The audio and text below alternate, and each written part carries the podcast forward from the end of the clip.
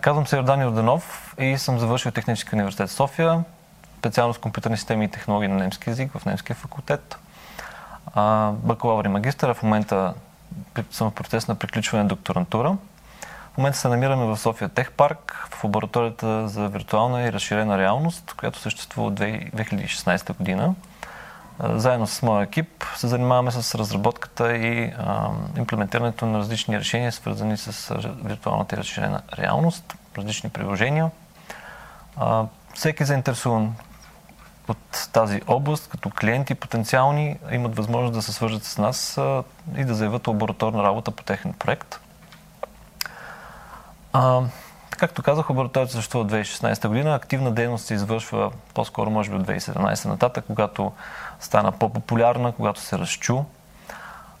И до ден днешен имаме различни реализирани проекти, които а, са били на, с а, различни клиенти. Ако желаете, мога да разкажа за тях. Можеш ли да кажеш накратко, колко mm-hmm. е възможно, разликата между виртуалната реалност и разширената да. реалност? Може би най- съществената разлика между двете е, че а, при виртуалната реалност имаме абсолютно задължително стимулиране на м- по такъв начин на визуалните сетива, че да бъдем абсолютно изолирани от реалната среда. Тоест, идеята там е потребителя напълно и изцяло да се потопи в а, тази симулирана, изкуствено симулирана среда. Това означава, че всякакви външни въздействия биха били нежелани в случая и съответно пречат за възприемането, на доброто възприемане на ефекта на виртуалната реалност. Така, например, имаме система за имерсивна виртуална реалност, която означава, че потребителя се потапи почти изцяло и напълно в, в тази симулирана среда.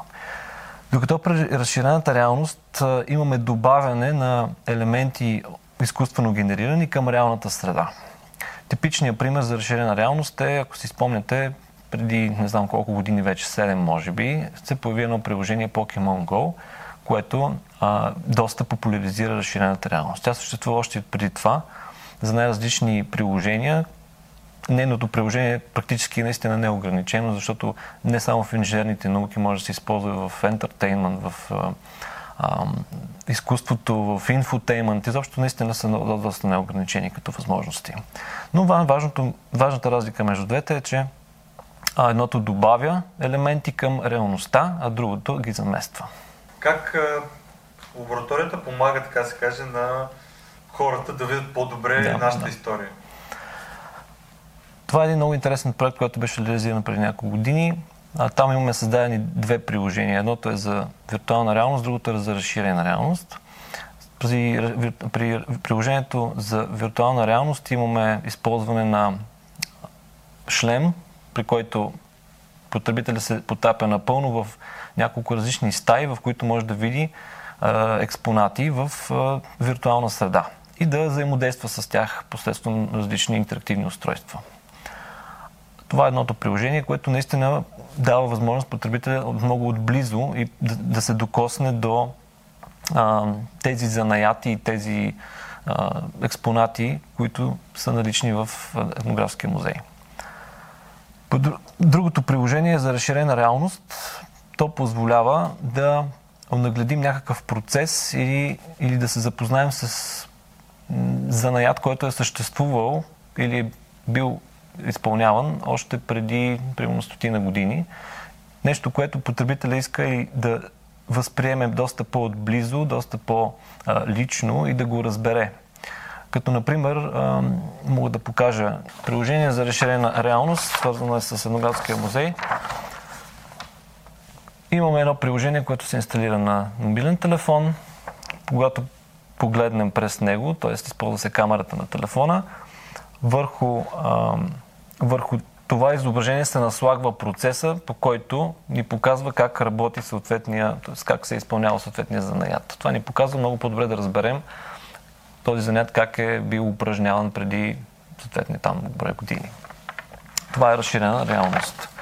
А, при всички положения това много допринася за по-доброто разбиране и а, навлизане на историята ни като цяло в обществото и, и го представя по един много по-интерактивен и интересен начин. Имаме наслагване на някакви обекти, които а, са програмирани в това приложение върху реална картина. Като това се използва като маркер, самото приложение разпознава точно това изображение и наслагва съответните елементи върху него. И така имаме подобрена, разширена или допълнена реалност, както се казва. Колко, да кажем, културни и исторически институции имат запитване при вас? А, имали сме, както знаете вече от Етера.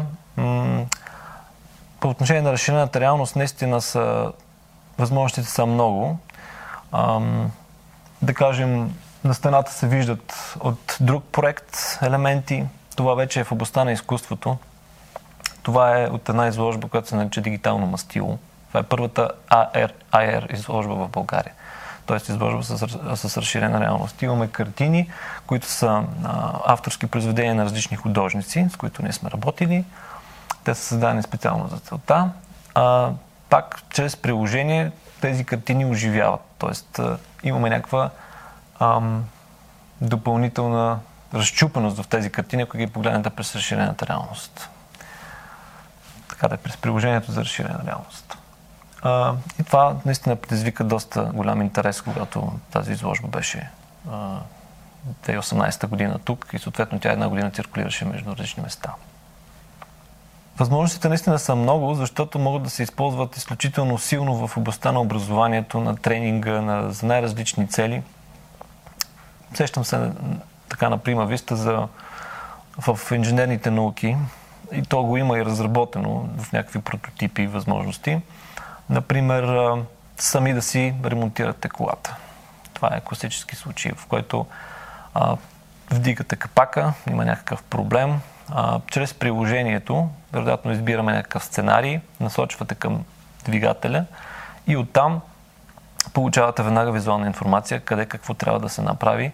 Посочвате, виваме, сваляме този капак, ремонтираме или какво си. Това са неща, които може да свърши, например, крайния потребител на устройството, без да се налага да го праща на сервис.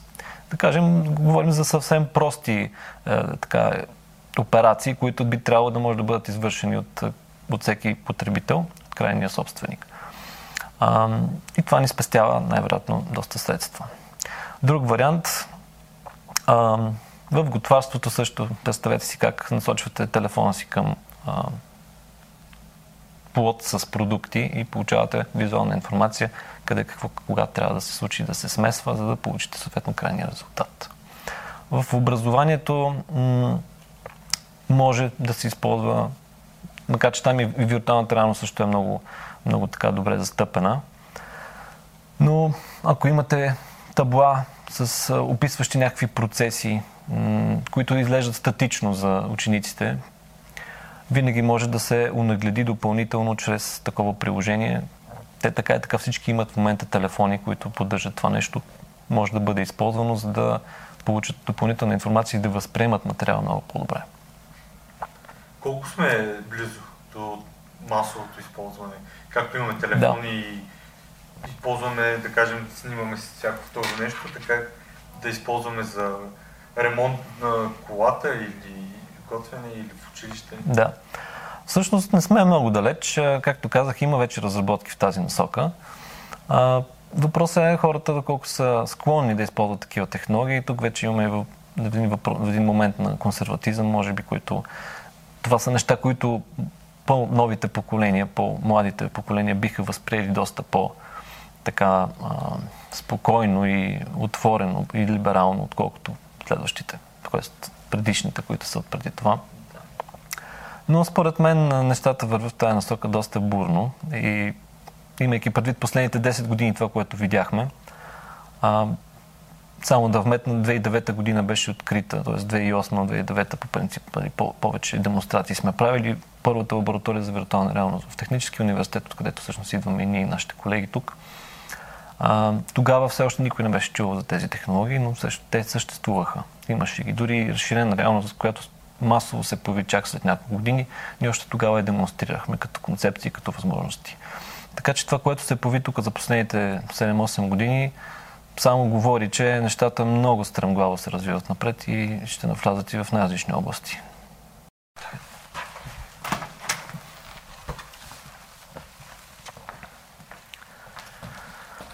В момента се намираме в не в лабораторията, в залата за имерсивна виртуална реалност, която представлява една стена, казва се Powerwall. Имерсивна защо? Защото идеята тук е потребителя да бъде потопен изцяло в а, виртуалния свят, който се представя. В момента виждаме само стената, не е пуснато нищо, но тук идеята е да стимулираме много силно визуалните сетива. Как работи? Имаме проектори, които са разположени зад тази стена. Всеки проектор прожектира по две изображения. Това е пасивна, виртуална, пасивна имерсивна виртуална реалност и визуализация, което означава, че чрез използването на специализирани очила и поляризационни филтри разделяме двете изображения от всеки един проектор, така че всяко едно от тях да отива при съответно лявото или дясното око.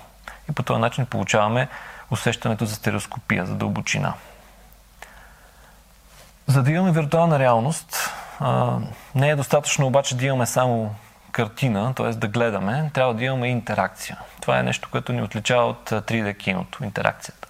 За да имаме успешна интеракция, трябва да имаме и проследяване на потребителя, затова и са тези камери, инфрачервени камери, които проследяват местоположението, позицията и ориентацията на потребителя във всеки един момент в това работно пространство тук. А, и съответно, за да имаме интеракцията, използваме различни интерфейсни устройства. Като, например, ето този флайстик, който ни позволява да манипулираме по някакъв начин обектите, които виждаме отпред на а, стената, които се показват. Това е много силно застъпено в инженерните науки. Примерно при самолетостроене, автомобилостроене. Там, където трябва да се направи валидиране на един прототип. Какво искам да кажа с това? Ако си представите че, че имаме продукт, който предстои да бъде произведен. А, искаме да произведем прототип, обаче това би било много скъпо. Много по-лесно е да се произведе в виртуална среда, да можете да направите проверка дали този продукт е готов да бъде пуснат на пазара. Чрез виртуалната реалност и чрез а, размери едно към едно или горе-долу там някъде, можете да проверите дали конструктивно този модел е готов да бъде произведен или не. Съответно, ако не е готов, ние спестяваме много повече пари по този начин, защото не произвеждаме нещо, което не е функционално. Имаме възможност да проследяваме местоположението на потребителя, като едно важно уточнение тук е, че хед тракинга или проследяване на неговата глава е съществено, за да може да придобива възможно най-добре информация за стената, която се намира отпред, която виждаме. Тук към тези стандартни очила, които разделят изображенията, както казахме по-рано, имаме прикрепено това тяло с тези маркери. Тези маркери се средят от камерите горе и тяхното, промяната на, на тяхното местоположение в пространството води до това, че сцената се измества спрямо това, тази промяна в местоположението им. Така че като ги поставим така, ако си представим, че гледаме някакво изображение на самолет, кола или каквото и да е друго, когато се наведем надолу, съответно това изображение се повдига, за да може да погледнете под него. Или съответно отляво или отдясно, когато се наклоните, или се приближите, за да може да видите повече. Както като гледаме през един прозорец, като се приближите, виждате по-голяма част от света навън. По същия начин и тук. Не е като телевизора, в който виждате едно и също. Когато се приближим, виждаме повече или виждаме го по-близо. По този начин работи хед тракинга.